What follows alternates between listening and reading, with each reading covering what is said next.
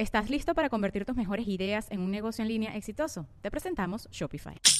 Tal vez no lo sabías, pero nuestro podcast More Than Mamis es un negocio. Y lo comenzamos, por supuesto, para desahogarnos y hablar sobre la maternidad, no para convertirnos en expertas de ventas y del e-commerce. Así que sí, necesitábamos ayuda para vender nuestro merch y poner en marcha nuestra tienda. Por eso estamos tan contentas de usar Shopify. Regístrate con tan solo un dólar por mes en shopify.com barra sonoro, todo en minúsculas. Ve a shopify.com barra sonoro para llevar tu negocio al siguiente nivel. Shopify.com barra sonoro. O sea, un artista canta bien de mínimo. ¿No? Porque la gente piensa que cantar bien ya te hace per se un artista. Y cantar bien solo es una parte de todo lo que te hace ser un artista.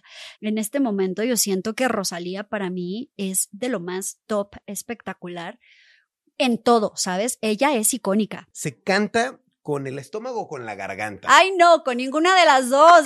Entonces, ¡qué barbaridad!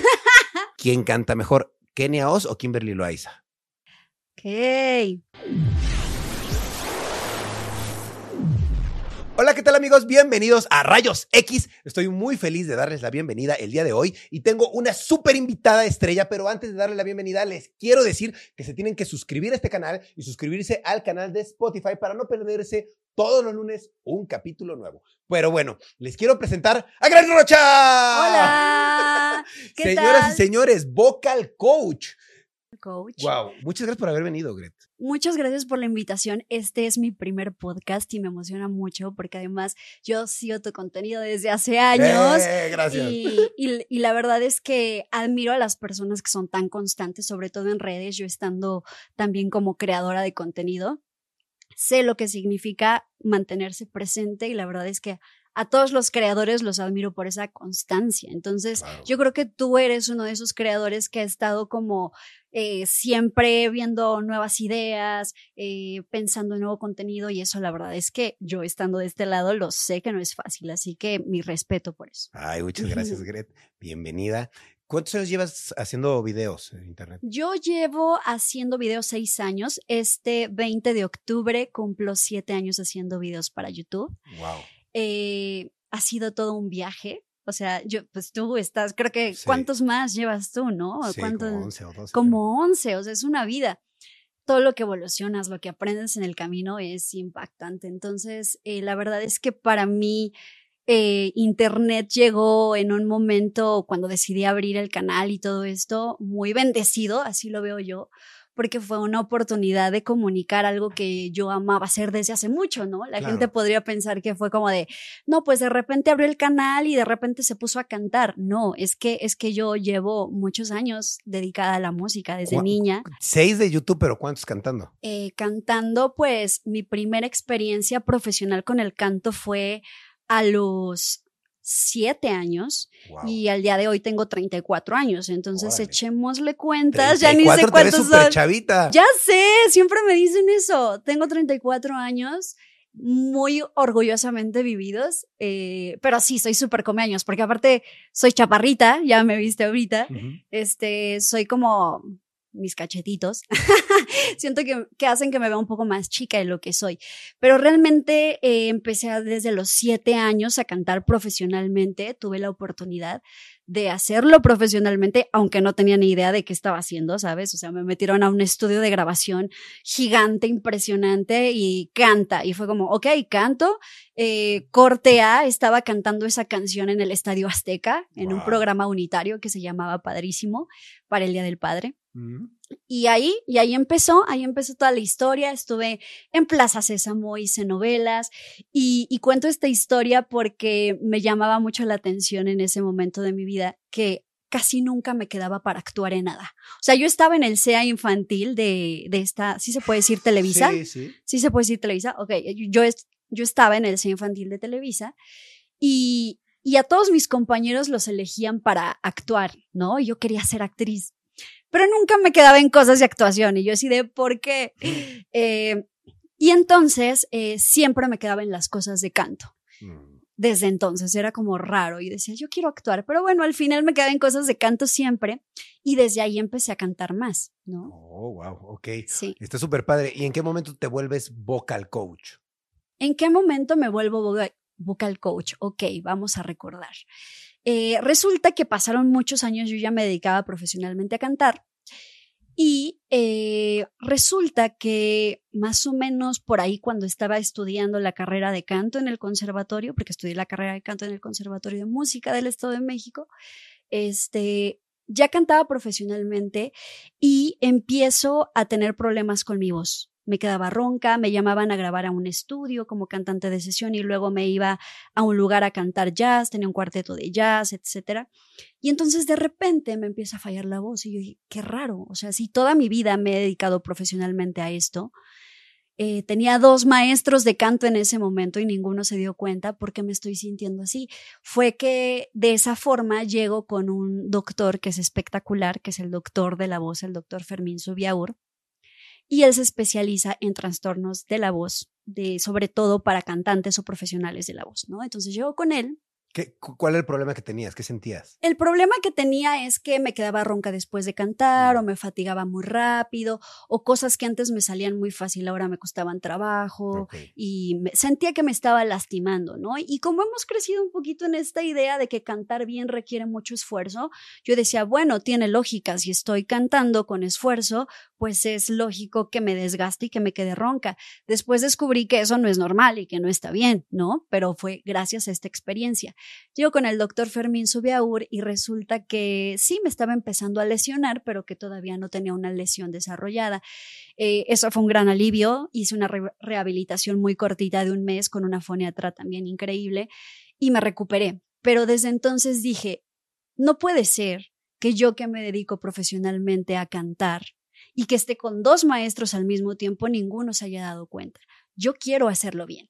Y ahí fue cuando surgió en mí esas ganas de poder yo enseñar a otras personas a cantar. No solo decir que claro. yo canto, eh, ahora quiero que otras personas puedan eh, vivir eso, ¿no? Que tengan un maestro que los guíe a lograr lo que quieren lograr con su voz y lastimarse en el proceso. Y entonces básicamente me puse a estudiar como la ñoña de la voz que soy, pues soy muy ñoña, si un tema me interesa soy súper clavada.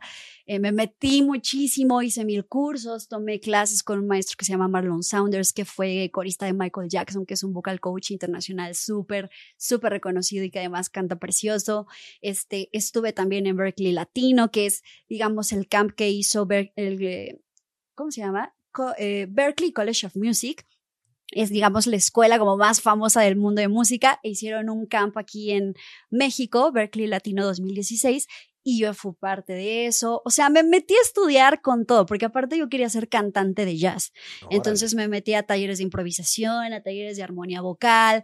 O sea, le di con todo. O sea, era mi pasión. Siento que ni siquiera fui tan consciente de eso, ¿sabes? Ahora que lo pienso, no es como...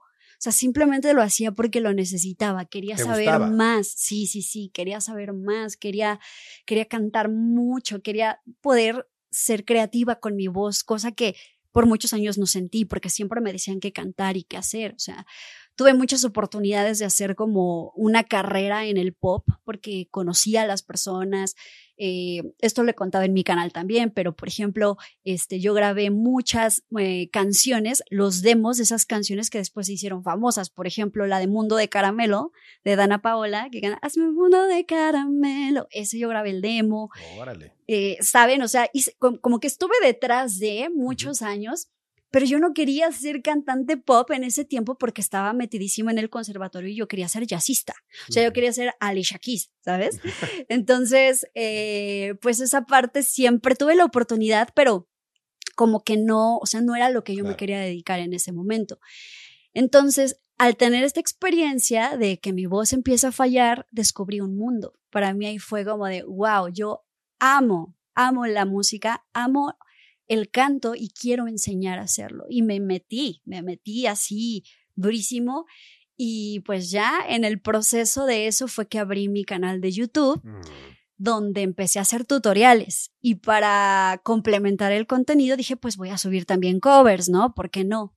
Y resulta que los videos más vistos de mi canal ni siquiera son mis tutoriales. Y mi cover más visto, que es el, el video más visto de mi canal, eh, tiene por ahí creo que noventa y ocho millones de reproducciones y es un cover. Entonces, y si te fijas, mis videos más populares son covers. Entonces es curioso porque yo ni siquiera lo hice por eso, ¿no? O sea, claro. yo quería solo ser un canal de canto y al final, pues a la gente le gustó mucho no sé, mis covers, mis uh-huh. interpretaciones, y de ahí dije, bueno, ¿por qué no también voy a hacer mi música, no? Que ahora que tengo un público que quiere escucharme, tan claro. grande, ¿no? Está súper cool. Sí. Oye, yo te quisiera preguntar algunas cosas que estuve averiguando, no soy ningún experto y quisiera uh-huh. informarme junto con la gente, ¿no? Sí. Una de estas cosas que yo quería preguntar era, ¿cuál es la diferencia entre un vocal coach y un maestro de canto?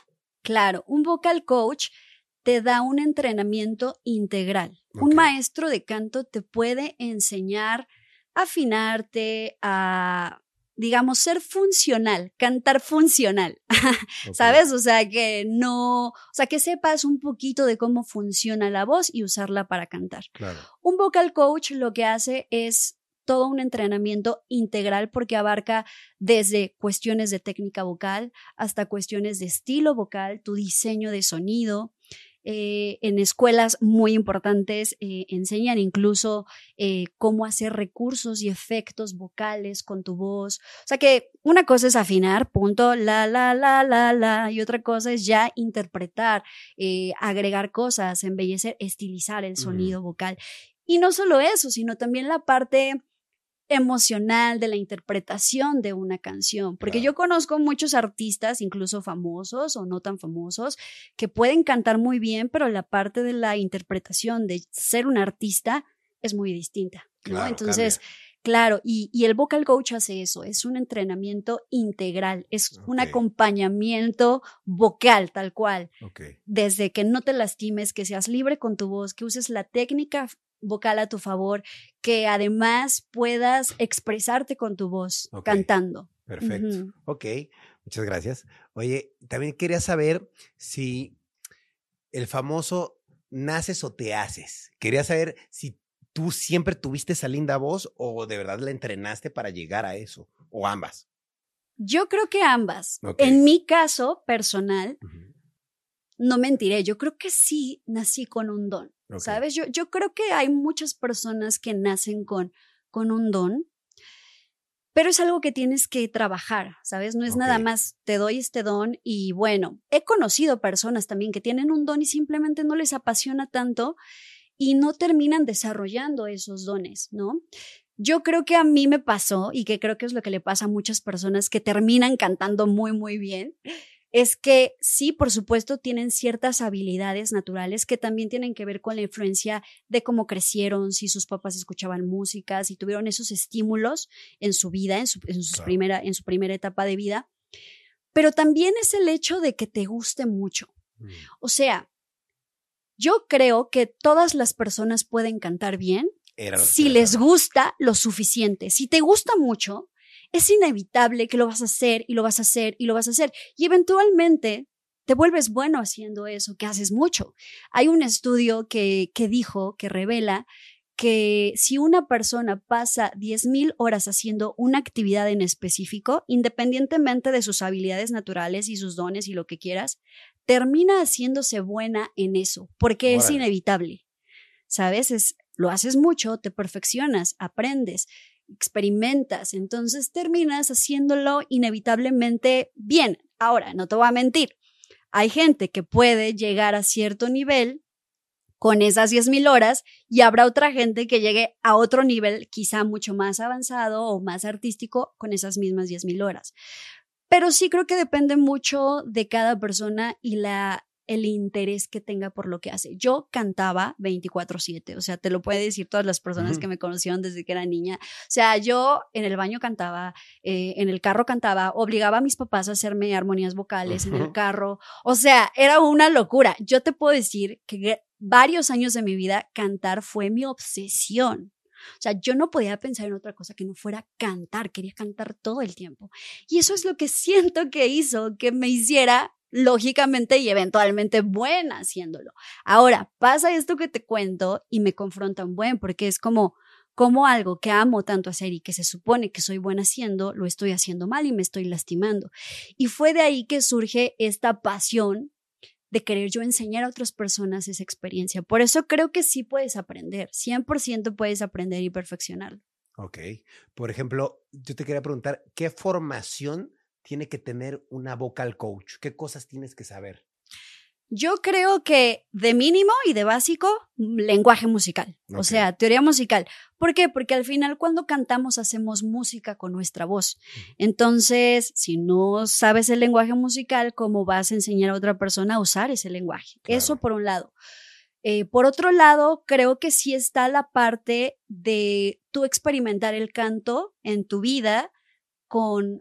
con mucha atención, porque mucha gente canta muy bien, pero no sabe lo que está haciendo. Mm. Y para enseñar a cantar tienes que saber los caminos y, los difer- y las diferentes rutas que muchas personas tienen para llegar a un objetivo. Mm. Entonces, yo creo que eso, eso también me lo ha dado la experiencia. Tengo muchos años dando clases, entonces he tenido alumnos desde lo más principiantes hasta los más avanzados. He trabajado en programas como La Voz, etcétera, coachando a los participantes. Uh-huh.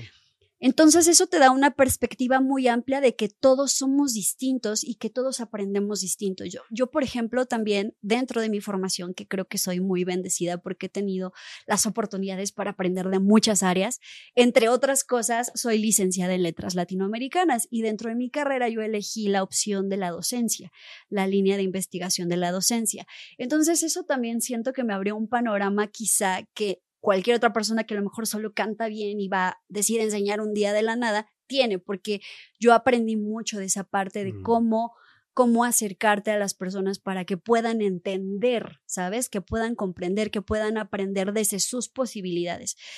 Y la otra que yo he visto es la empatía, que es esa humanidad que siento que, que eso sí es algo que se desarrolla con la experiencia. También lo veo ahora como un don, porque creo que sí tengo un don para conectar con mis alumnos y poder como entenderlos y llegar a ver cómo es que yo puedo sacar ese potencial en ellos.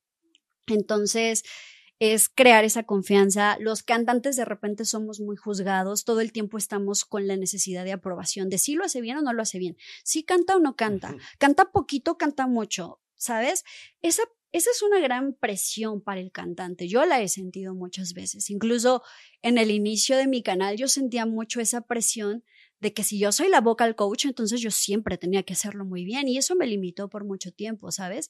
Pero después descubrí y reconecté con, con el canto desde la emocionalidad y que yo amo cantar independientemente de lo que me diga todo el mundo y es lo que yo le digo a todos mis alumnos. ¿Por qué cantas? Porque me encanta cantar, porque lo amo, porque me hace sentir bien. No necesariamente hacerlo por reconocimiento, ¿sabes? Y mucha gente llega al canto por ese reconocimiento, por esa validación. Entonces yo creo que quitarnos esas piedritas de encima hace que realmente puedas descubrir de verdad el potencial de tu voz. Y ese es mi don. Y soy muy feliz de poderlo hacer y compartir con las personas que me ven y deciden tomar clases conmigo. Órale, súper bien, qué padre. Mm. Oye, ahorita me llamó la atención que dijiste que le has dado clases a mucha gente. Sí. Yo te quería preguntar, ¿a qué artistas les has dado clases de cómo usar su voz? Ok, mira que, que en los años que llevo eh, he conocido a varios artistas, más bien que he estado detrás de, de la industria, ¿sabes? Uh-huh. No, no, creo que de los artistas a los que les he dado clases son... son más artistas emergentes que personas que están superposicionadas, ¿no? Sí, los he tenido la oportunidad de conocerlos, por ejemplo, cuando estuve trabajando en La Voz, tuve la oportunidad de trabajar, por ejemplo, con Belinda o con los que estaban ahí de coaches, ¿no? A ellos directamente no, no les he dado clases, pero alguien podría pensar que eso es algo, una desventaja. Yo la veo como una ventaja porque yo creo que mi don, como lo llamo yo, mi superpoder en la vida, es como justo descubrir a esas personas que quieren hacerlo o que ya lo hacen muy bien, pero que quieren llegar a otro nivel con eso, ¿no? Entonces, por ejemplo, he coachado a muchos participantes de concursos de... de canto, ¿no? O sea, eh, artistas como tal, creo que me ha tocado más a influencers, uh-huh. No tanto a, no tanto a como artistas tipo así superposicionados, pero... ¿A quién de los, de los influencers? ¿A quién de los influencers?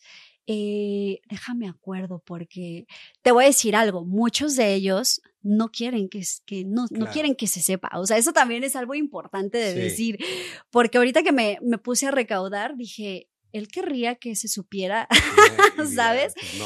Y muchas veces no quieren, y yo soy muy respetuosa en ese aspecto, ¿no? Claro. Porque, porque sí hay mucho juicio ante el cantante, muchísimo, mm. ¿no? Entonces, es, esa parte yo la respeto siempre, pero, pero al final yo creo que lo importante es que las personas se den cuenta de que todos lo pueden hacer, o sea, independientemente okay. del nivel que estén, ¿no? Ok, perfecto. Oye, eh, quería entrar en una parte un poquito más práctica, ¿no? Okay. A ver si nos podías ayudar. Uh-huh. Yo quería saber, ¿cuáles son las técnicas vocales? ¿Podrías explicarnos algunas? Porque estuve uh-huh. viendo ahí en internet que hay varias técnicas. ¿Cuáles son y cómo son? A ver, veamos. La técnica vocal correcta es universal. Okay. A lo largo de los años se han, vaya, avanzado en muchos aspectos, sobre todo en la parte de poder comprobar científicamente cosas que ocurren con la voz.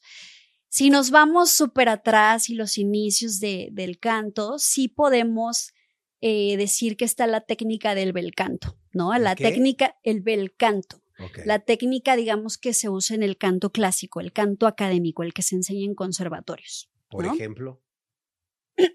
Por ejemplo, eh, está la técnica italiana, uh-huh.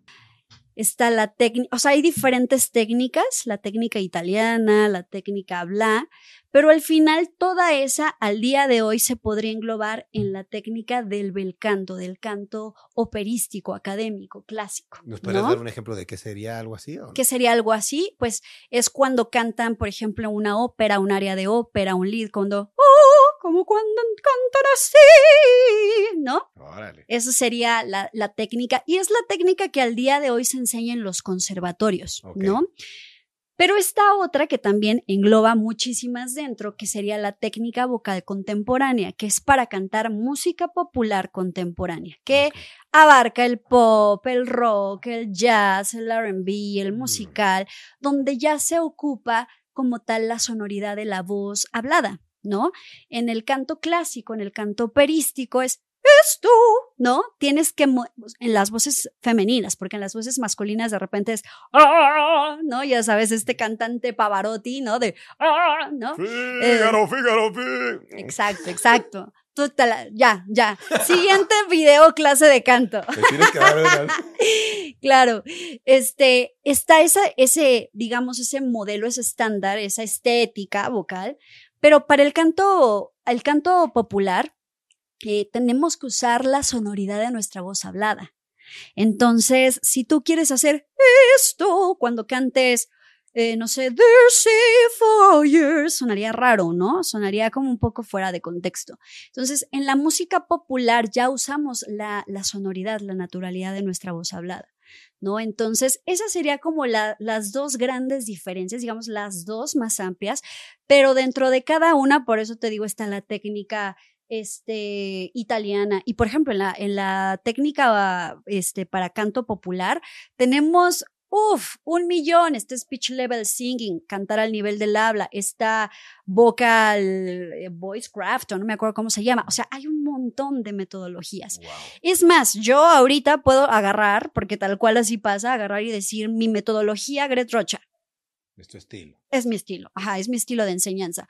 Obviamente, yo todo esto me voy con mucho cuidado en mis videos y soy muy respetuosa de eso, porque yo reconozco el trabajo de toda la gente que ha colaborado con su conocimiento y su experiencia para llegar a este tipo de mot- metodologías.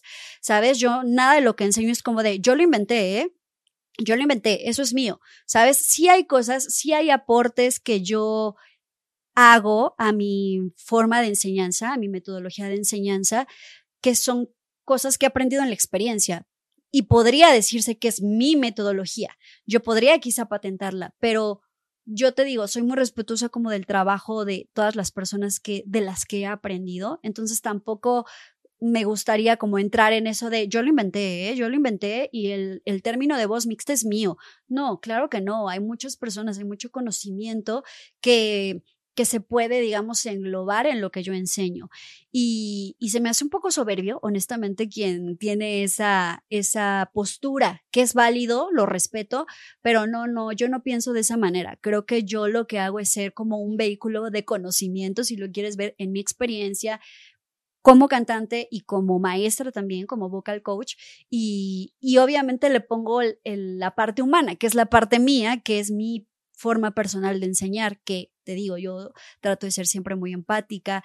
Yo me rompo la cabeza en cada clase para hacer que el alumno saque lo mejor de esa clase y, y ya está, ¿no? Pero de, de técnicas y eso, uy, o sea, hay muchísimos nombres, muchísimas personas que dicen haber encontrado el hilo negro, y la verdad es que yo en lo que creo es en, en algo más grande que eso, que es la propia experiencia, que es si el cuerpo te dice que se siente bien y que se oye bien, eso es lo correcto, ¿no? Okay. Por ejemplo, eh, yo estuve averiguando un poquito y te quería preguntar para informar uh-huh. un poquito. Por ejemplo, vi que hay una cosa que se llama falsete, ¿no? Sí, También sí, otra cosa sí. que se llama el tremol, ¿no? O algo así. Ok, ¿Qué, ¿qué tremolo. Son?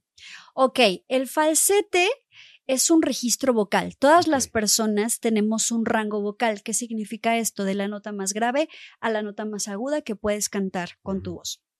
Bueno, pues a lo largo de ese rango vocal podemos dividirlo en registros vocales. Depende la nota que esté cantando la persona, se pueden hacer diferentes registros vocales. Está la voz de pecho, que es la voz con la que hablas. Está la voz de cabeza, que es esta cuando haces ¡woohoo!, ¿no? Por okay. ejemplo. Y el falsete es uno de ellos. El falsete es un registro vocal. Se caracteriza por ser más ligero y airosito, que es como esto. ¡Ah! Ah, es como cuando haces eso, okay. ¿no? Por ejemplo, lo hace mucho Billie Eilish o Ariana Grande, ¿no? Cuando hacen cosas como, ¿no? Okay. Ese tipo de cosas es el falsete. Y se usa para cantar notas altas y también para cantar notas graves. Es esta cualidad airosita y ligera que se ocupa. Es un registro vocal. Muchas veces se ve mal.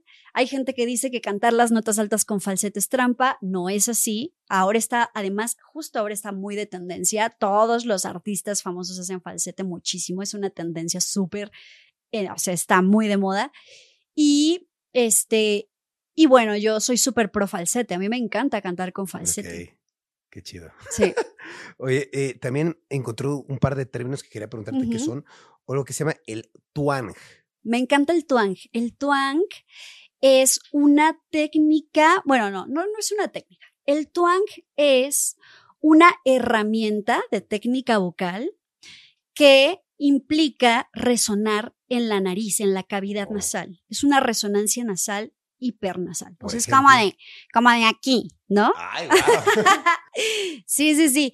Y me encanta esa porque tanto se usa por finalidades de técnica vocal, enseñarle a una persona a colocar su voz, a que tenga buena potencia, que tenga buena resonancia, buena proyección, pero también se puede usar por estilo vocal y se puede usar, por ejemplo, en, o sea, por gusto del artista en cualquier género, pero en especial se usa mucho en los géneros de la música afroamericana, okay. ¿no? Que son como el soul, el R and B, el jazz, el gospel, ¿no? Que es como usan muchísimo este recurso. Una Beyoncé sería un gran ejemplo de esto, mm. ¿no? Porque dices, ¿por qué las personas afroamericanas podría pensarse que cantan como más padre, ¿no? Y más cool, Whitney Houston, ¿no? O sea, es como wow, ¿no? Bueno, en gran parte porque en su historia musical, en su, en su herencia musical, hay muchísimo de ciertos efectos, de ciertas resonancias, de ciertos colores, como lo es el twang, que es una, es una herramienta de técnica vocal, pero también se puede usar como un color más brillante en la voz para generar justo eso, que se escuche más brillante, cierto color. Y bueno, en la música afroamericana tenemos eso muchísimo, ¿no? Por ejemplo, así ejemplos que te cante cuando hacen eh, eh, eh, ¿no? Ahí, por ejemplo, lo hacen más nasal. Si yo lo hago pop, suena yeah, pero si lo hago con este elemento del twang, suena como si fuera un poquito más en esa onda. Yeah, yeah, yeah, ¿no? Órale. Exacto, es súper es súper interesante. Okay. Sí, sí, sí. Oye, está padre. Aprovechado que, que ya te estás poniendo muy práctica, te quiero preguntar sí, sí, algo sí. muy práctico, súper básico. ¿Se Ajá. canta con el estómago o con la garganta? Ay, no, con ninguna de las dos. Entonces, ¡qué barbaridad! El diafragma. Ay, no, ay, no, me, me, me da cáncer. O sea, me da cáncer cuando, te juro, te juro, soy muy polite, pero de repente he visto cada información de gente, qué bárbara, o sea. ¿Estás listo para convertir tus mejores ideas en un negocio en línea exitoso? Te presentamos Shopify. Tal vez no lo sabías, pero nuestro podcast More Than Mamis es un negocio y lo empezamos, por supuesto, para desahogarnos y hablar sobre la maternidad, no para convertirnos en expertas de ventas y del e-commerce. Así que sí, necesitábamos ayuda para vender nuestro merch y poner en marcha nuestra tienda. ¿Y cómo suena con Shopify? Llegó otra venta. Shopify es la plataforma de comercio que está revolucionando millones de negocios en todo el mundo. Ya seas un emprendedor desde tu casa o desde donde sea, Shopify es la única herramienta que necesitas para iniciar, administrar y hacer crecer tu negocio sin dificultades. Con Shopify puedo gestionar pedidos, envíos y pagos desde cualquier lugar, brindándote toda la información y estadísticas de tus ventas al detalle. Regístrate para un periodo de prueba con tan solo un dólar al mes en shopify.com barra sonoro, todo en minúsculas. Ve a shopify.com barra sonoro para llevar tu negocio al siguiente nivel. Shopify.com barra sonoro.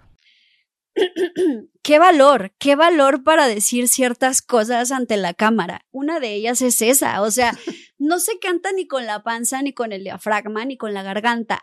Se canta con muchas partes a la vez. Órale. Estas partes mencionadas sí tienen que ver, sí tienen que ver, pero no son la panacea, no son la raíz de que alguien cante bien. Hay muchas partes de nuestro cuerpo involucradas en cantar bien, ¿no?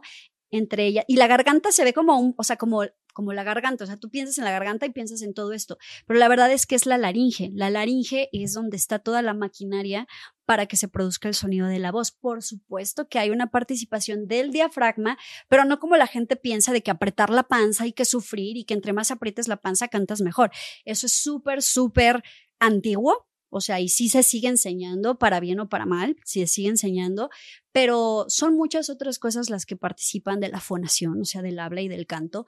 Entonces, sí, sí me da un poco de, de, de conflicto de repente escuchar muchas barbaridades. Claro. Algún día voy a hacer una sección de desmantelando barbaridades del canto. Es que yo escucho mucha gente que dice, es que estás cantando con la garganta, te la vas a echar a perder, uh-huh. Canta con el estómago. No, no, no. Y, okay. No, ¿cómo cantas con el estómago? O sea, no lo sé, por eso quería saber. No, no, no, es que Que, es que es físicamente imposible, porque aparte se da un fenómeno que yo he visto mucho en personas que tienen esta idea muy arraigada y que sufren mucho de quitarse ese mal hábito, que es el efecto que yo le digo, el cantar como pato de hule. U- ubicas esta sensación de, ah, ah, ah, ¿no sabes? O sea, es como, dude, o sea, nadie puede cantar cómoda, cómodamente así. Claro, o sea, la no. técnica vocal correcta es aquella en que no te duele, en que eres libre con tu voz, en vez de sentir que... que tienes que hacer muy... No, no soy libre con mi voz. este, en vez de, en vez de sentir como que cantas con libertad, ¿no? Ese es el claro. punto. Ok, muy bien. Oye, yo te quería preguntar, ¿cómo puedo calentar mi voz? Porque sé que hay ejercicios, okay. ¿no? Y yo quería sí. como algo que la gente pueda utilizar. Dice, a lo mejor yo no canto, pero me gusta hablar mucho, necesito utilizar mi voz ahorita para una plática. Okay. ¿Cómo puedo calentar mi voz? Ok, mira. El término calentar la voz, para empezar, no es literalmente que se caliente como tal. Okay. O sea, no es literalmente que haga, que haga... Para empezar, la voz no es algo físico que tú puedas tocar. Sí. Tú puedes tocar tus manos, puedes tocar tu cara, pero no puedes tocar tu voz, porque la voz no es algo tangible. La voz es sonido y el sonido es vibración. ¿Estás de acuerdo? Entonces... la voz son vibraciones y esas vibraciones no viven dentro físicamente en nuestro cuerpo. Solo están las partes de nuestro cuerpo que en coordinación muscular, en coordinación muscular, uh-huh. con aire, hacen que las cuerdas vocales, que son propiamente, no son cuerdas como de guitarra, como estas, no, no, no, son pliegues, son así. Ya por ahí pone una imagen ilustrativa para que se entienda mejor. Uh-huh. Entonces, cuando los pliegues vocales, las cuerdas vocales se aproximan y vibran, vibran, vibran. Esa vibración so- es nuestra voz. Esas vibraciones se convierten en nuestra voz. Entonces, no es algo tangible para empezar, claro, ¿no? Ok. Pero entonces, ¿cómo la calientas? Pero que es que se me fue la onda de lo que estaba diciendo. No, no te preocupes. Yo te pregunté si nos podías hacer algún ejercicio para calentar la voz. Ah, sí es cierto. Estamos en el calentamiento vocal, uh-huh. sí es cierto. Entonces, no es como que tal cual... se calienten, pero sí puedes hacer ciertos ejercicios, ciertos, eh, digamos, sonidos para que te ayuden a que las cuerdas vocales que están inmóviles, por ejemplo, aunque estás hablando, están moviendo poquito, pero ya vas a cantar, empiecen a estirarse. Todo el tema de cantar es flexibilidad, coordinación muscular y flexibilidad de las cuerdas vocales. Entonces puedes hacer cosas como, por ejemplo, lip trills. Okay.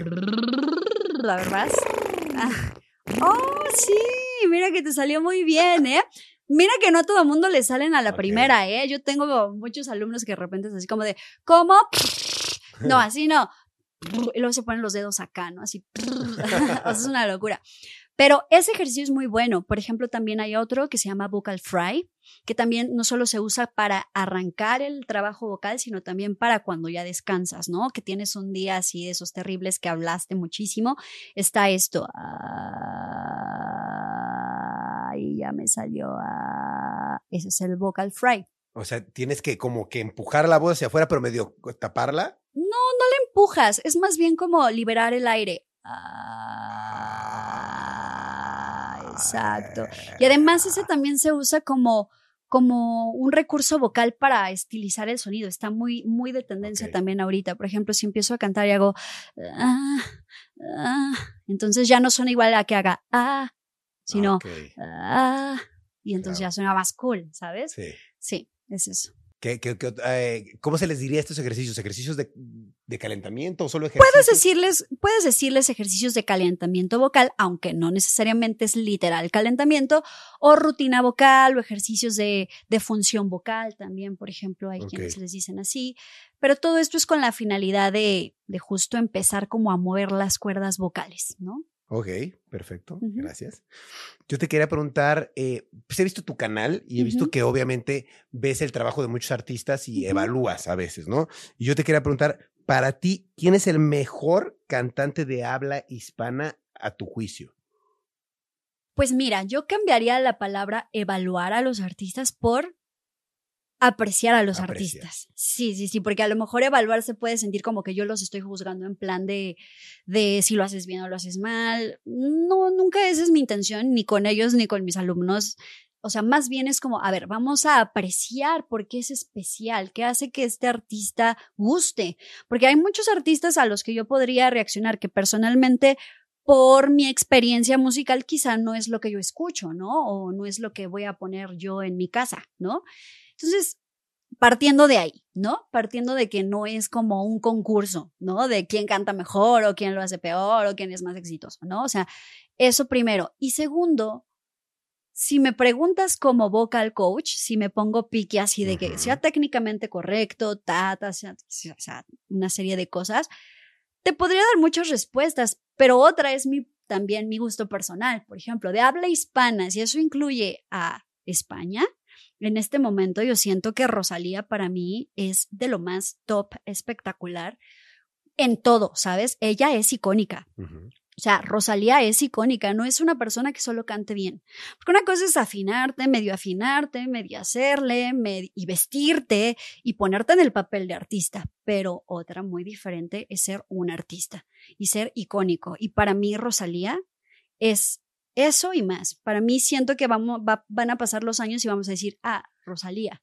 Órale. Rosalía. Y es española, pero dijiste habla hispana. Sí, si total. Nos venimos, por ejemplo, acá a um, América Latina, yo creo que Karol G es una digna representante en este momento de totalmente una cantante que admiro muchísimo y que también me parece icónica de otra manera. Uh-huh. Siento que Karol G no tiene lo icónico de Rosalía, que es como, ya sabes, muy ah, histrónica no, y, y la esto. Capacidad vocal también. Ajá, ajá.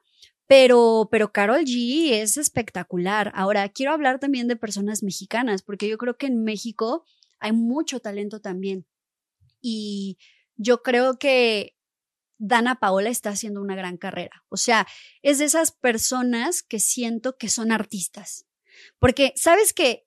Actualmente, seamos honestos, cualquier persona puede sacar una canción, ¿no? Sí. O sea, ese no es el tema, ¿sabes? Cualquiera podría hacerlo y yo lo respeto, siempre lo digo en mi canal, es muy válido y mientras se haga con respeto hacia la música, súper apoyo. Pero también sabemos que, bueno, o sea, también se ve un poco como un negocio y como, obvio. Ah, bueno, ¿ahora qué más puedo vender? Música, perfecto. Eh, eso no me gusta tanto, honestamente, pero si se hace con respeto, está bien, ¿no? Claro. Por otro lado, creo que te decía, o sea, es muy distinto ser un artista. Claro. O sea, un artista canta bien de mínimo, ¿no? Porque la gente piensa que cantar bien ya te hace per se un artista. Y cantar bien solo es una parte de todo lo que te hace ser un artista. Cantar bien es una parte. Tener un concepto, algo que comunicar, que seas memorable con tu sonido, que tengas algo que decir. Eso es, eso te hace un artista. No solo cantar bien. Claro. O medio bien, como muchos. Que justo es mi siguiente pregunta. Te quería preguntar... ¿Qué artista o cantante has escuchado que de verdad cante mal? Que digas, ¿qué onda con este? ¿Por qué, por qué tiene fama? ¿O por qué lo idolatran tanto? Mira, es que ¿qué es cantar mal? O sea, para mí cantar mal es alguien que funcionalmente hay algo que está descoordinado y que, que no puede cantar fácilmente. Y además que no sea estético cuando lo escuchas. Pero en lo estético nos metemos en un terreno muy pantanoso porque a mí me pueden cantar, por ejemplo... Rosalía o Shakira, que me ha pasado mucho con Shakira, que, que a mí me encanta Shakira, pero hay gente que no puede escuchar un disco completo de Shakira porque sienten que es demasiado, le, lo, lo, le, lo, le. O sea, sienten que es too much, ¿sabes? Uh-huh. Pero a mí me gusta. Entonces ahí entramos en un terreno pantanoso, en el tema del estilo. Eh, creo que eso va a depender mucho de gustos. Hablemos de los más controversiales, que es Bad Bunny y, por ejemplo, un, un Peso Pluma, ¿no? Uh-huh. Que a mí, si me preguntas personalmente, me da igual. O sea, sí puede ser que Peso Pluma no me encante tanto, ¿no? O sea, no es un artista que yo voy a poner su música en mi vida personal, en mi vida cotidiana. Pero de Bad Bunny maybe sí, ¿sabes? De repente sí bailo una que otra. Pero hay gente que he visto en internet que los odia. O sea, es un odio terrible. Yo no comparto eso. O sea, no creo que nadie merezca ser odiado por cómo canta, ¿no? Pero yo conozco personas que me dicen, yo no soporto a Bad Bunny, o sea, lo escucho cantar y me enojo, ¿sabes? O sea, me enojo, no, no solo no me gusta, sino me irrita, ¿sabes? Y eso también lo puedo entender, así que en temas de quién canta peor, quién canta peor funcionalmente, yo diría que ah, ninguno de los dos lo está haciendo desde el punto de vista funcional mal, pero de, del tema estético, yo, si los ponemos ahí a los dos, yo creo que sí me quedaba un poquito más con Bad Bunny por el hecho de que creo que su concepto como artista es, es sólido. Te puede gustar o no, pero hace bien las cosas. Y Peso Pluma como que no le veo tanto fondo, ¿sabes? Lo veo más alguien que va a pasar rápido. Ok, uh-huh. Perfecto. Oye, viendo tus videos... Eh, veo que haces mucho reseñas de, de otros influencers también que cantan, uh-huh, ¿no? Y sí. Yo te quería preguntar una que a mí me da mucha curiosidad. ¿Quién canta mejor, Kenia Os o Kimberly Loaiza? Ok. Ti, ti, ti, ti. Ok. ¿Te digo la verdad? La verdad. La verdad, yo creo que las dos cantan muy básico. Ok, las dos o cantan sea, mal. No, no mal. Bueno, básico. básico. O sea, no, no, no hay mucho de dónde agarrar, pues. O sea, hacen lo mejor que pueden con lo que tienen y lo que tienen es muy básico. Entonces, si me preguntas a mí quién me gusta más, ni siquiera te lo contestaría por cómo cantan, porque creo que cantan muy X las dos, la verdad. O sea. Bueno, digamos, fuera del canto, a lo mejor por el estilo. Ahí sí. Ahí sí tengo una postura. Uh-huh. Sí, porque, porque si me pongo picky, la neta es que las dos flat, okay. O sea, X. Pero por cómo están llevando su carrera y que le están echando ganitas a las canciones que hacen y eso, sí me quedaría un poquito más con Kenia Os. No sé si por ella, porque no sé qué tanto ella se involucre realmente a toda la maquinaria que uh-huh. tiene, que es que se ve perrísima, que los videos están perrísimos, que las canciones son buenas. Eh... Pero no sé qué tanto ella influya en eso, ¿sabes? O claro. sea, ella ya es una artista que está en un nivel que tiene una maquinaria para que todo eso funcione perfecto, ¿no? Entonces, sí me gusta más lo que hace, honestamente, Kenia Os, pero no necesariamente porque cante mejor, ¿eh? Yo creo claro. que las dos están muy... Igual, del nivel. Muy del nivel, sí. ¿Y total. Ves que han mejorado con sí, el tiempo claro. desde que lanza- se lanzaron? Sí, Sí, total. Totalmente. O sea, creo que hay un gran avance y eso es a mí lo que me gusta decir en mis videos cuando llego a hacer un análisis vocal de ellas, ¿no? O sea, eh, o sea, tampoco es como que vamos a descubrir el hilo negro. O sea, yo creo que si somos muy honestos, no estamos esperando que de repente un día amanezca y Kenia Os cante como Ariana Grande, porque no creo que es algo que nadie esperemos. No es imposible, definitivamente. No, ¿no? Sí lo veo lejano. Lo ves sea, lejano, pero no es imposible. Pues imposible no, pero, pero muy lejano sí. Imposible yo no diría. Eso puede pasar, van a ver. O sea, puede pasar si toma clases conmigo, chico. Ah, bueno. Qué chido. Pero, pero, pero no sé. O sea, sería muy arriesgado de mi parte decirlo. Este, pero sí hay un avance, ¿no? Claro que hay un avance y se nota que ambas tienen una intención real de, de mejorar, ¿no? Eso creo que es muy valioso y creo que es lo que, a lo que yo le doy valor, porque si yo me pongo a solo ver sus voces, pues es que siempre cantan igual o las mismas cosas, no arriesgan mucho, vaya, vocalmente no es como que tengamos algo que... que yo escucho a Rosalía y escucho trescientas cosas interesantes. Escucho a Ariana Grande y escucho tres mil cosas interesantes. Escucho a Beyoncé y me vuela la cabeza, ¿sabes? Pero no estamos hablando de ese tipo de, de cantante o de artista, claro, ¿no? Entonces yo creo que aquí es muy importante reconocer y que es muy válido que te guste lo que te guste, pero sí hay una diferencia entre alguien que canta básico a un artista. Claro. Hay un mundo. Y todos tenemos derecho a intentarlos, pero vaya, esto no lo podemos dejar de ver, ¿no? Claro. Es, es evidente, ¿no?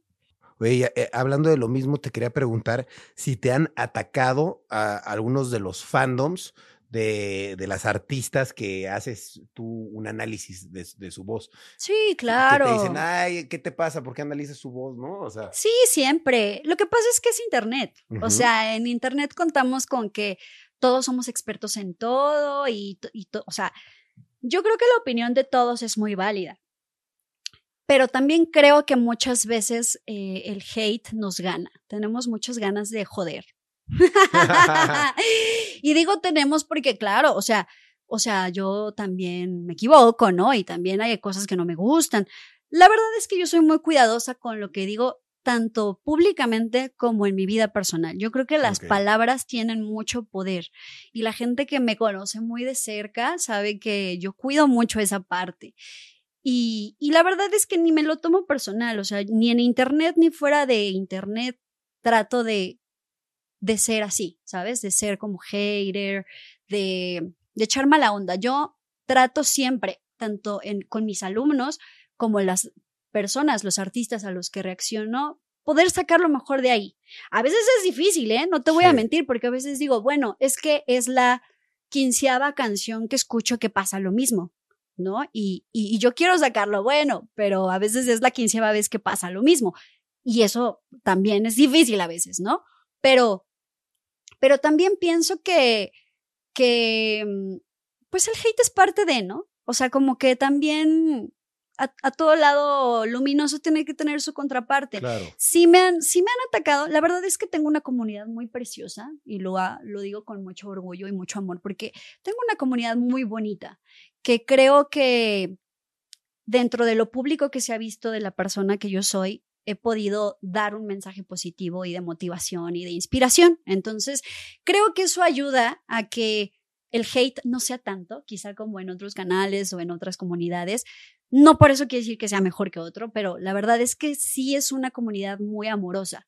Entonces eso ha ayudado a que si de repente sale como algún comentario, alguna idea que sea como de hate, como que la misma comunidad se regula, ¿sabes? Mm. Yo creo que no soy malintencionada en lo que digo, en lo que trato de aportar con mi contenido, entonces creo que la gente se da cuenta, o sea, yo creo que eso es algo que no le puedes mentir a la gente, por más, o sea, por más que te quieras enmascarar, o sea, claro. Yo soy honesta con lo que digo, o sea, y cuando digo, esto no me gustó, pues no me gustó, ¿no? Pero respeto a quien le guste.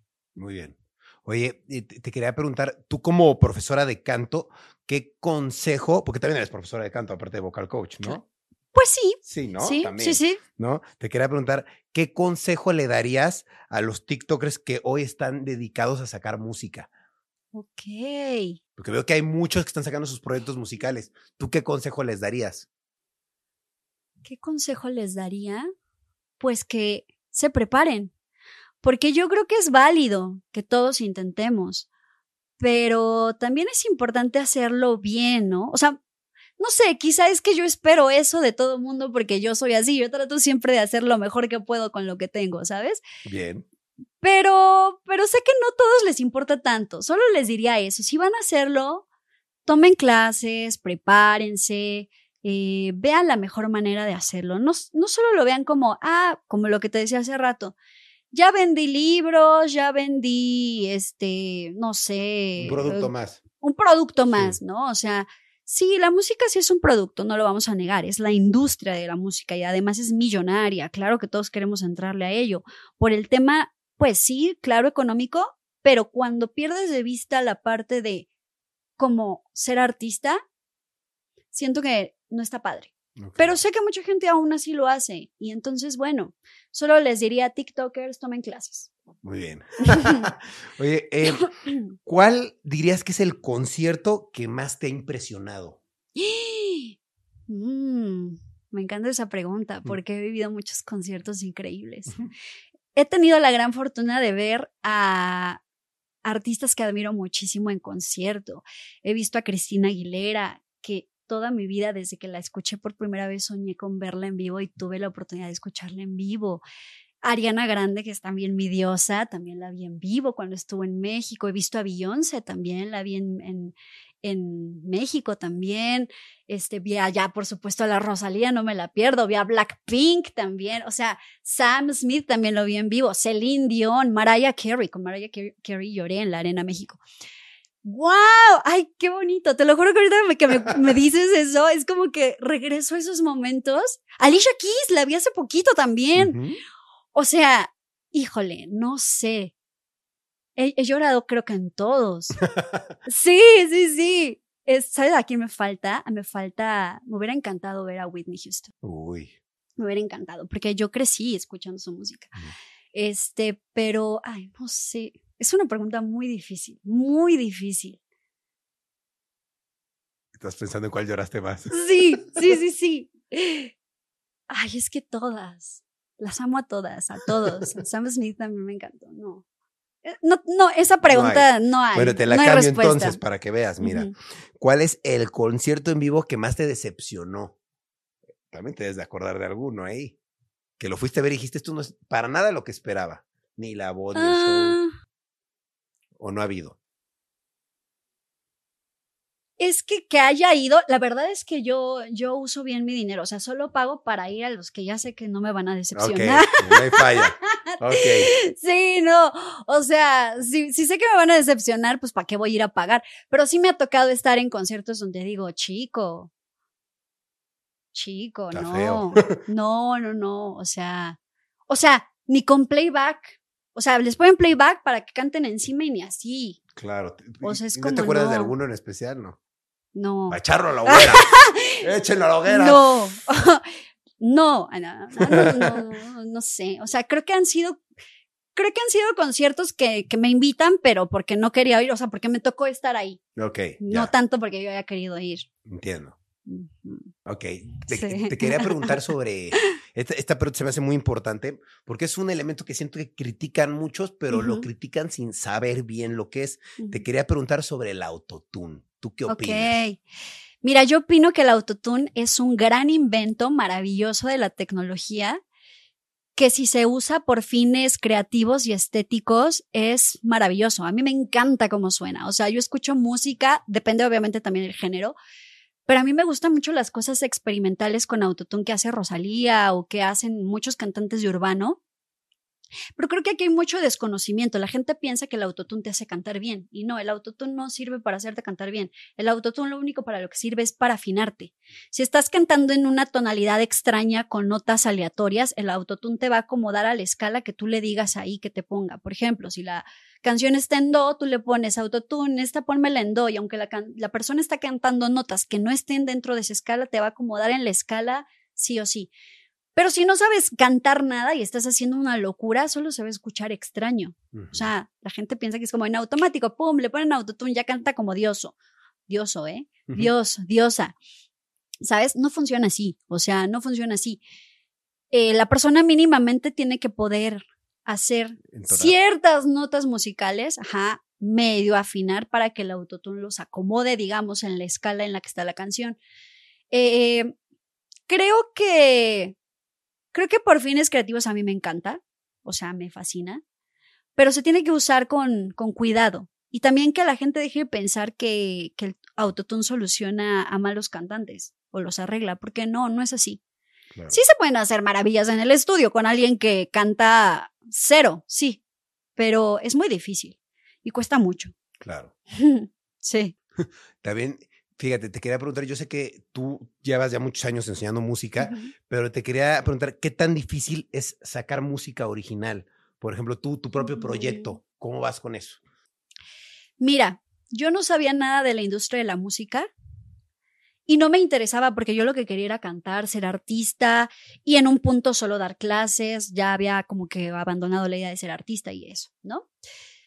Pero ahora que quiero sacar mi música, que ya está por salir, por fin, tuve que aprender, ¿sabes qué? Tuve que aprender porque además tengo mucho que perder porque todo lo que he construido y que construimos como Gret Rocha, como equipo, porque no soy solo yo, eh... de repente se volvió algo tan lindo y también que evidentemente es mi proyecto, mi empresa, que no es lo mismo que yo sin nada llegue a una disquera a ver si les interesa o llegue a un programa como La Voz a ver si les interesa. Tengo mucho que perder, tengo mi canal, tengo mi marca, tengo mi escuela y para alguien que, que pasa por algo así como yo, el que tú firmes cualquier contrato solo para sacar lo que caiga y lo que te digan que tengas que hacer no es igual. Claro. ¿No? Entonces... para mí ha sido todo una aventura, todo un viaje, porque sí se podrá decir que soy una artista independiente y que voy a sacar mi música de forma independiente. Claro que he tenido seiscientas oportunidades y conozco a las personas para poder, digamos, entrar a una major, una disquera grande, pero tengo más que perder que ganar. Mm. Yo lo que le diría a la gente que piensa que esto es el sueño, ¿no? Porque mucha gente piensa, el sueño de todos es que te descubra una disquera, uh-huh. y que te hagan un proyecto increíble. Mira, si no tienes la plata y no tienes nada que perder, vas, amigo, ¿no? Claro. Pero si tienes mucho que perder y bueno, tienes la plata, ¿no? O sea, entre comillas, porque ser artista independiente pues también requiere mucho más esfuerzos, ¿no? Claro. Este, pues hazlo tú, o sea, que es al final lo que yo he decidido hacer, ¿no? Y que lo que en algún punto he platicado con Grecia también, que está en este mismo camino, que a veces te enredas en un montón de cosas y resulta que, que pues... todas las personas quieren ganar algo, ¿no? Claro. Sobre todo en la industria. Es rastrera, chicos. Es rastrera. El manager, tal, tal. Sí, todos es rastrero. Su, su pastel, su rebanada. Claro. No, y ¿sabes qué? También pienso que es muy válido que quieran su pastel si van a hacer un trabajo que lo valga. Porque yo creo que por muy independiente que seas, todos merecen una retribución por su trabajo. Claro. Y yo soy de esa idea. Pero una cosa es eso y otra cosa ya es pasarte de verga. ¿Me van a mutear ahí o qué va a pasar? No, nada, nada. Y lo dije muy a la cámara, tú sabes de quién estoy hablando. ¿Sabes? Claro. Este, entonces, sí, hay gente muy pasada de verga, o sea, sí la hay, y entonces es difícil encontrar, mira, te voy a decir algo, y esto es personal, pero tiene que ver. Uh-huh. Es Es complicado encontrar en esta vida personas con buen corazón, con buenas intenciones. Sí las hay. Sí las hay, pero no siempre te las encuentras tan seguido. Entonces, aplica también para la industria de la música. O sea, yo entiendo que es un negocio, apoyo que lo sea, porque creo que debe de ser retribuido. Pero, ¿sabes? Hay gente malintencionada y, y a veces como artista no es tan fácil detectarlo. O sea, yo no he caído en ningún error, pero también porque, es porque no he, no he sacado mi música. Pero asumo que también en algún punto me equivocaré, ¿sabes? Tampoco es que estoy así de que no, ¿sabes? Tengo que intentarlo y tengo que tomar decisiones para el bien de mi proyecto y lo estoy haciendo, me siento bien. Orgullosa de eso, pero, pero hay que irse con cuidado porque sí, la industria es rastrera. ¿Y cuándo sacas tus rolas entonces? ¡Ay! Ya tenemos fecha, tenemos fecha para mi primera canción que es muy especial. Este, mi ideal... mi fecha tentativa por ahora, que espero se cumpla, lo voy a manifestar aquí en este podcast. El veinte de octubre saldría mi primera canción. Bien. Eh, Es una canción muy especial porque es la primera canción. Yo, yo compuse muchas canciones a lo largo de mi vida, claro, como todo cantante. Pero yo siempre sentía que lo que hacía no era suficientemente bueno o como que tenía la expectativa muy alta de lo que tenía que ser una canción mía. Y esa fue la primera que para mí fue la que compuse, que diseñé, o sea, que fue casi, casi una manifestación. Porque yo creo en la manifestación, pero no puramente de nada más de lo creo, lo pienso y ya es realidad, abrí los ojos y ya está. No, yo creo en la manifestación desde que te agarra trabajando. Claro. Te agarra haciendo cosas y de repente pasan las cosas que quieres, pero estás haciendo las cosas, no estás sentado esperando que te pase la gran cosa, ¿no? Y para mí esa canción es eso, es una canción que manifesté porque la pensé. Eh, la historia de esa canción es preciosa, también algún día la compartiré. Te resumo un poquito uh-huh. que parte de un comentario que me hizo una, una seguidora hace muchos años, una cantora, que tengo por ahí la captura de pantalla, que me dijo, es que tú eres como una supernova. Una supernova es una explosión estelar. Y ella me decía, tú eres una supernova porque eres una estrella, pero no solo eres una estrella, sino haces que otras personas vean su brillo, que también son estrellas, que saquen ese potencial. Y eso es precioso porque, porque me hizo pensar que sí, que yo soy una estrella que ayuda a otras personas a ver su brillo. Entonces no solo soy yo una estrella, sino somos muchas estrellas, como una explosión estelar. Entonces es preciosa esa canción porque sí habla de manifestar, sí habla del poder que tienes. Hay una frase que me encanta que dice, todo lo que toco lo hago brillar. Órale. Y yo siento que sí. Por eso te decía que ese es mi don, ese es mi superpoder. Yo puedo hacer que las personas descubran su brillo. Qué padre. No, pues no se lo pueden perder, veinte de octubre, pendiente sí. tu lanzamiento, qué padre. Ah, porque aparte es muy mágico, ¿eh? Espera, el veinte de octubre de hace siete años abrí el canal de YouTube. Entonces, veinte de octubre pasan cosas buenas en mi vida. Bien, sí, claro. Entonces, es, es la, la nueva era. Qué sí. bien, ¿no? Padre, felicidades. Vamos a estar ahí apoyándote, por supuesto, todos, por favor. Eh, me quedan dos preguntitas y ¿Sí? terminamos. Te quería preguntar... Fíjate que estuve viendo que, te quiero preguntar si es cierto primero, ¿es uh-huh. cierto que si te operas las cuerdas bucales puedes cantar más alto? ¿Es recomendable hacerse algo así o no? Ok, cuerdas vocales, eso es importante porque dijiste bucales, bucales sí, ajá, pero, pero, pero está bien, está bien para que la gente sepa, ¿no? Bucal viene de boca, vocal con V y O es de voz, ajá, entonces para que no, luego mucha gente me dice cuerdas bucales, no. Cuerdas vocales, ajá, principio. Ok, sé que hay tratamientos, sé que hay cirugías, sé que hay, eh, ¿cómo se podría decir? Intervenciones. Intervenciones, esa justo esa uh-huh. palabra estaba buscando. Intervenciones médicas que pueden ayudar o modificar o quitar lesiones y demás. No sabría decirte exactamente si hay una operación que haga que se hagan más delgadas. Hasta donde yo sé, los tratamientos para adelgazar el timbre vocal, o sea, el tono de la voz como tal, son hormonales. No son tanto de que agarran y te cortan las cuerdas, pero eso obviamente lo tendría que responder más detalladamente un especialista, en este caso un laringólogo, okay. que es primero un médico general, luego estudia la especialidad de otorrinolaringología y luego estudia laringología, o sea, se especializa así, tal cual, en patologías o tratamiento de la laringe, que es donde están las cuerdas vocales. Así que no sé exactamente si esta operación exista, pero sí sé que pueden haber varias formas de eh, hacer cambios al timbre, al tono mm. de la voz.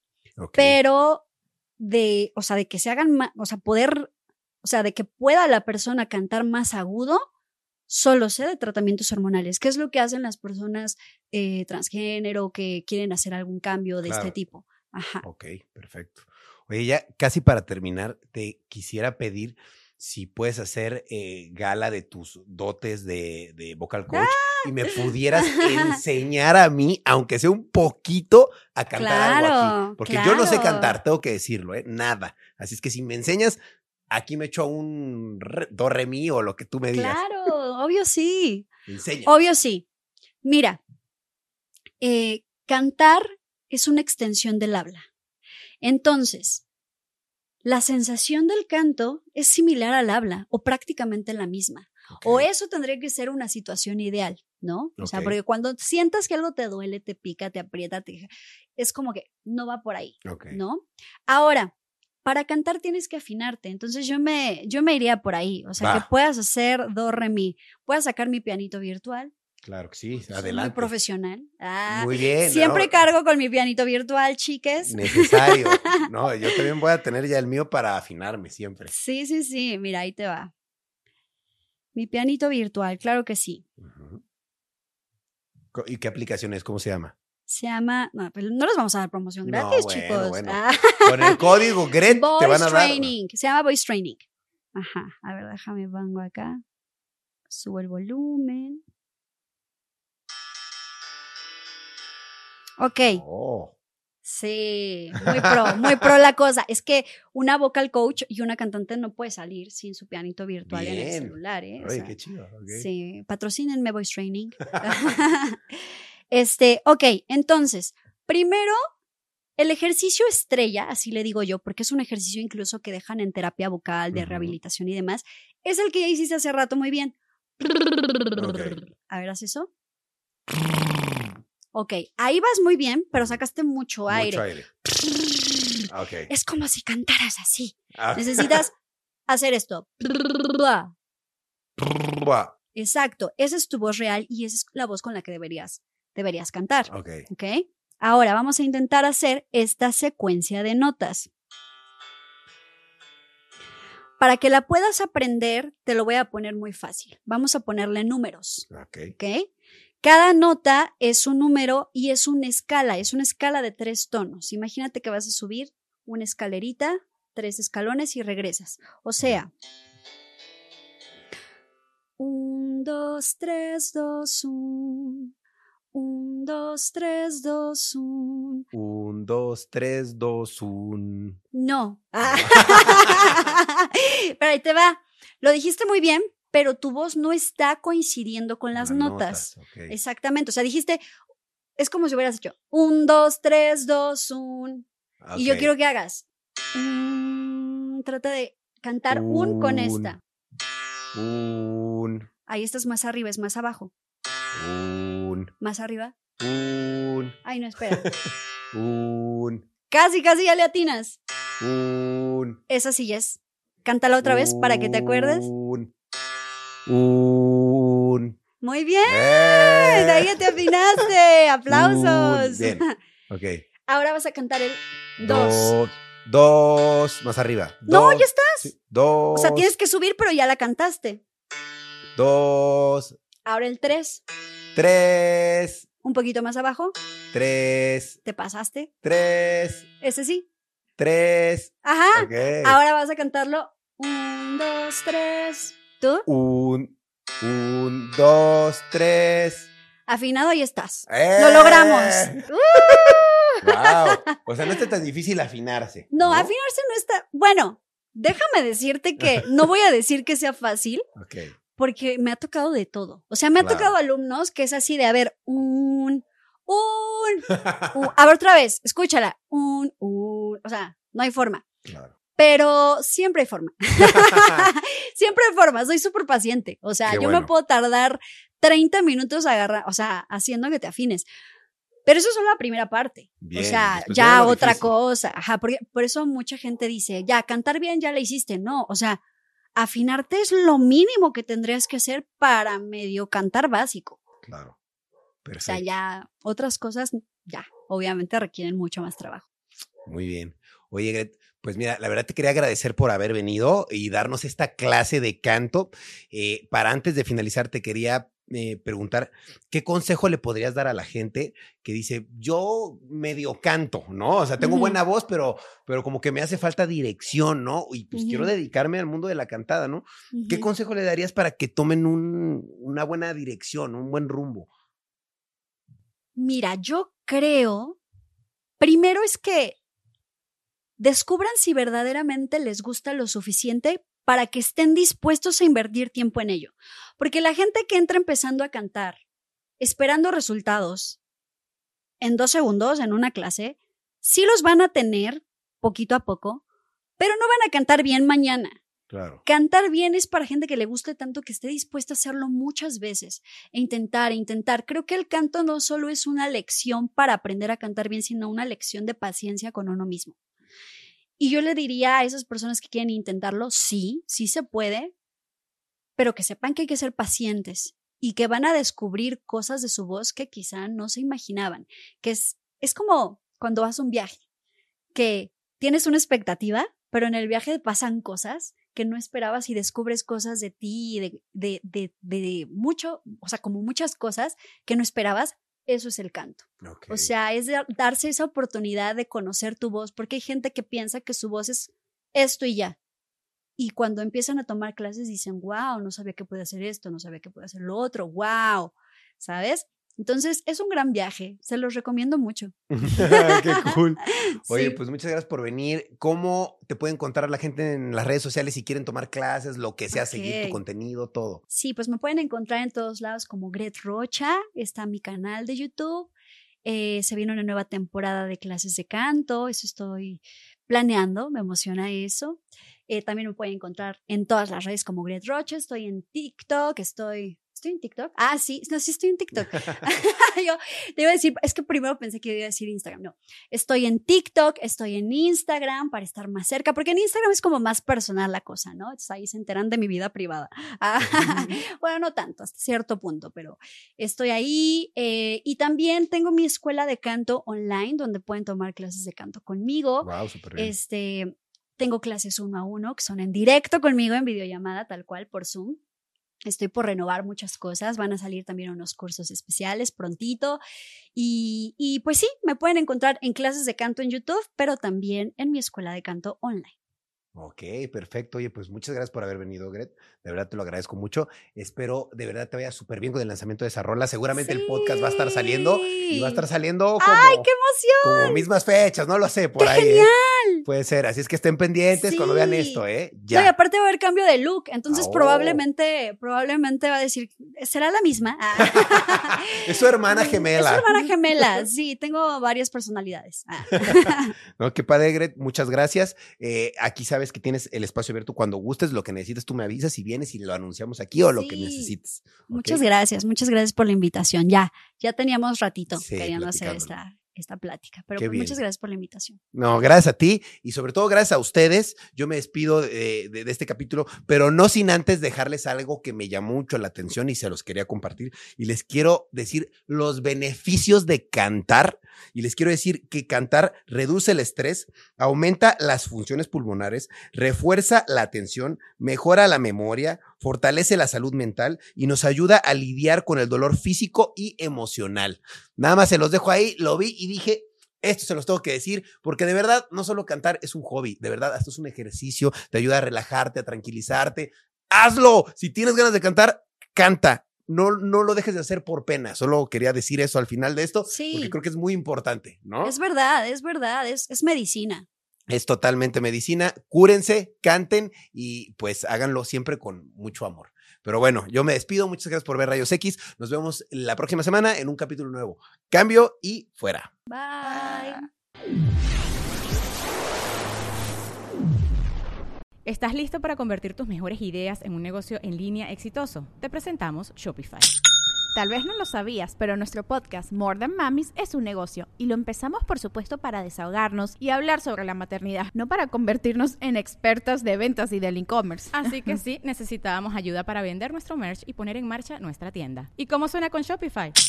Llegó otra venta. Shopify es la plataforma de comercio que está revolucionando millones de negocios en todo el mundo. Ya seas un emprendedor desde tu casa o desde donde sea, Shopify es la única herramienta que necesitas para iniciar, administrar y hacer crecer tu negocio sin dificultades. Con Shopify puedo gestionar pedidos, envíos y pagos desde cualquier lugar, brindándote toda la información y estadísticas de tus ventas al detalle. Regístrate para un periodo de prueba con tan solo un dólar al mes en shopify.com barra sonoro. Todo en minúsculas. Ve a shopify.com barra sonoro para llevar tu negocio al siguiente nivel. Shopify.com barra sonoro.